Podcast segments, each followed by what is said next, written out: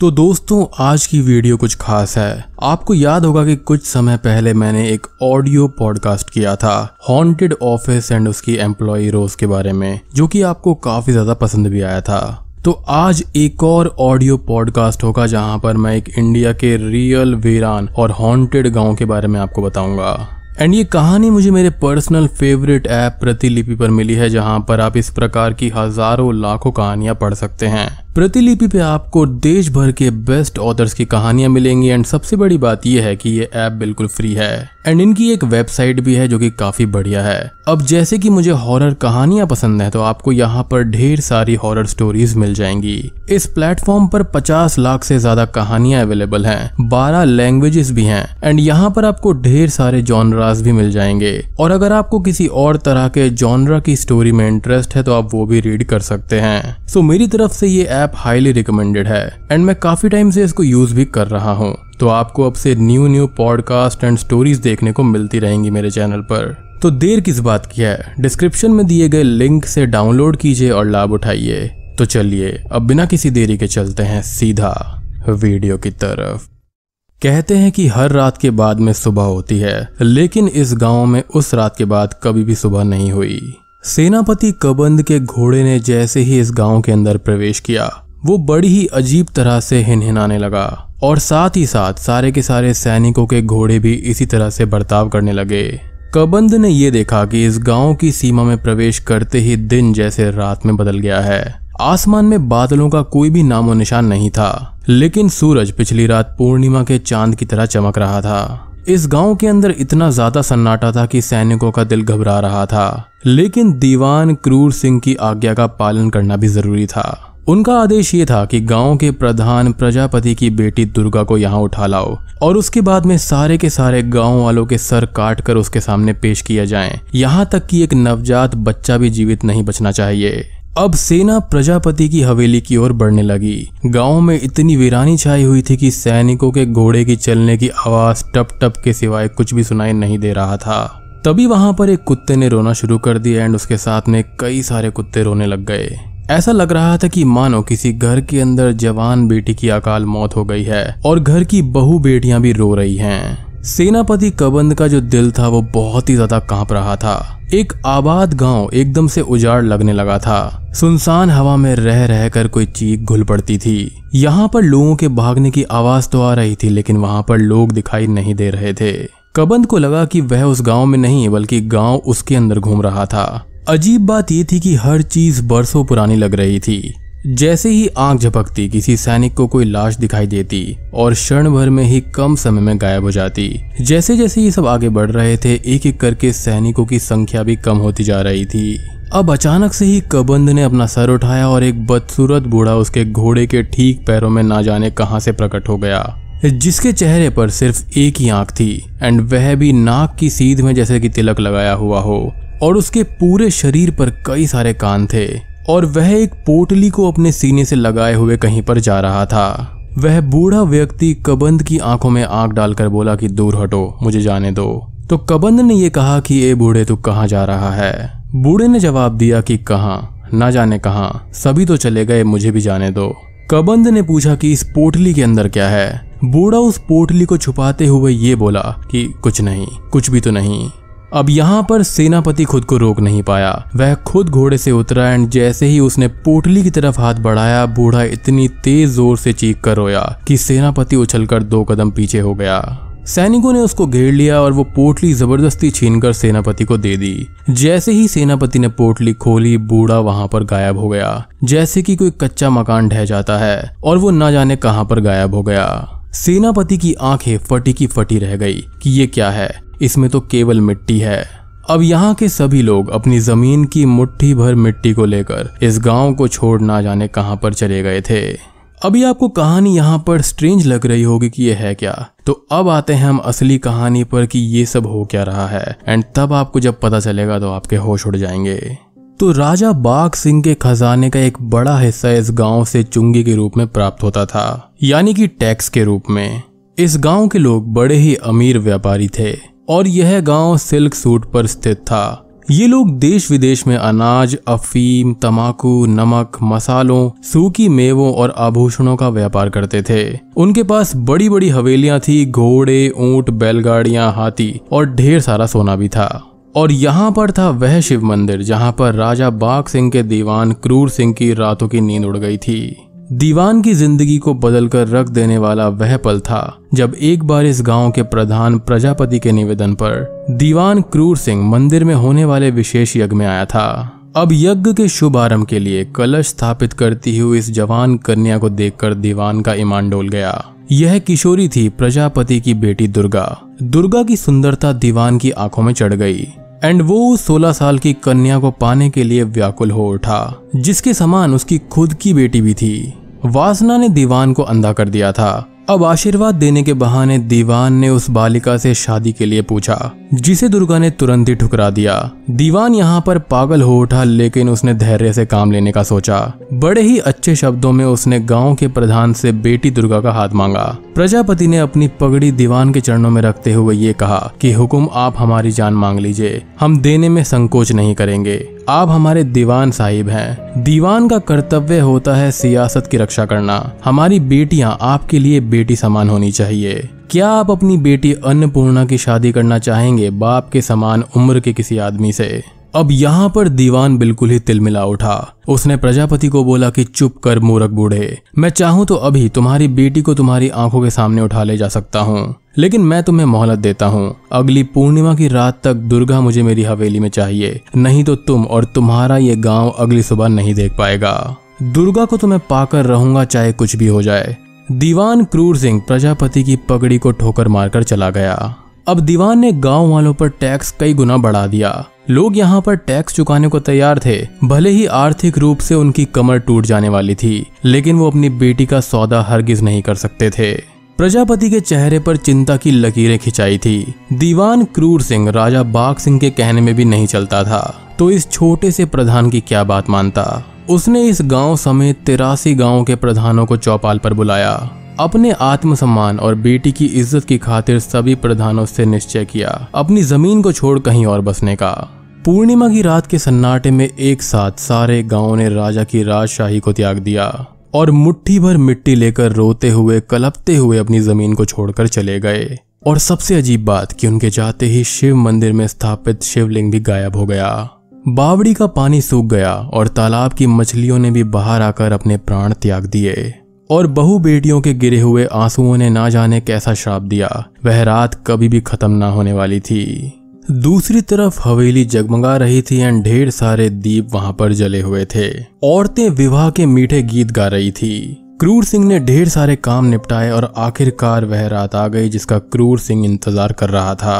और बिस्तर पर सहमी हुई सी बैठी हुई थी वह खूबसूरत लड़की, जिसे पाने के लिए क्रूर सिंह ने लाख जतन किए थे। अब यहाँ पर क्रूर सिंह का दिल बहुत तेज धड़क रहा था। वो उस नई नवेली दुल्हन के पास में गया और धीरे धीरे उसका घूंघट उठाने लगा। लेकिन घूंघट उठाते ही उसकी आँखें फटी की फटी रह गई। वह उस दुल्हन का चेहरा देखकर वहाँ से भाग खड़ा हुआ। क्रूर सिंह पसीने से तरबदर था। उसकी साँसें तेज़ी से चल रही थी और आँखें शर्म से झुकी हुई थी। बिस्तर पर दुर्गा नहीं थी, बल्कि उसे अपनी बेटी अन्नपूर्णा बैठी हुई दिखाई दी। अब अचानक से ही दीवान की आँखें खुल गई जब सेवक ने खम्बा गणी कहा, मीनिंग की यहाँ पर वो एक सपना देख रहा था। दीवान ने यह पूछा कि क्या खबर है सुजान? सुजान ने कहा कि हुक्म शाम होने को आई है और सेना की टुकड़ी अभी तक नहीं आई। दीवान ने कहा कि घुड़सवार को भेजो और पता करो कि कहाँ रह गया है कबंद सुजान सलाम करता हुआ वहाँ से चला गया। क्रूर सिंह अभी तक उस नाइट मेयर से उभर नहीं पाया था। इतना गंदा सपना उसने कैसे देखा? मतलब कि सुहागरात की सेज पर उसकी खुद की बेटी। छी, कितना गंदा नाइटमेयर था। अब यहाँ पर होता यह है कि अगली सुबह तक भी सेना की टुकड़ी वापस नहीं आती। और ये तो हम जान ही गए हैं कि उनके साथ में क्या हुआ होगा। क्योंकि सेना की टुकड़ी उस गाँव में एक एक करके कम होती जा रही थी। क्रूर सिंह ने स्वयं वहाँ पर जाने का निश्चय किया। लेकिन जाने से पहले वह अपनी बेटी अन्नपूर्णा को देख लेना चाहता था। उसने दासी को भेजा उसे बुलाने के लिए, लेकिन दासी ने आकर जो उत्तर दिया, उससे क्रूर सिंह पूरी तरह टूट गया। अन्नपूर्णा अपने कक्ष में नहीं थी। दासियों ने उसको सब जगह पर ढूंढा, लेकिन वो कहीं पर भी नहीं मिली। क्रूर सिंह ने घुड़सवारों को चारों दिशाओं में भेज दिया, लेकिन शाम तक भी उसकी कोई खबर नहीं आई। रात भी उसे ढूँढने में बीत गई, लेकिन वहाँ पर कुछ भी नहीं हो पाया। अब मानो कि क्रूर सिंह जैसे तैसे पगला गया था। सात पत्नियाँ भी कम पड़ रही थी उसकी इस दुविधा को दूर करने के लिए।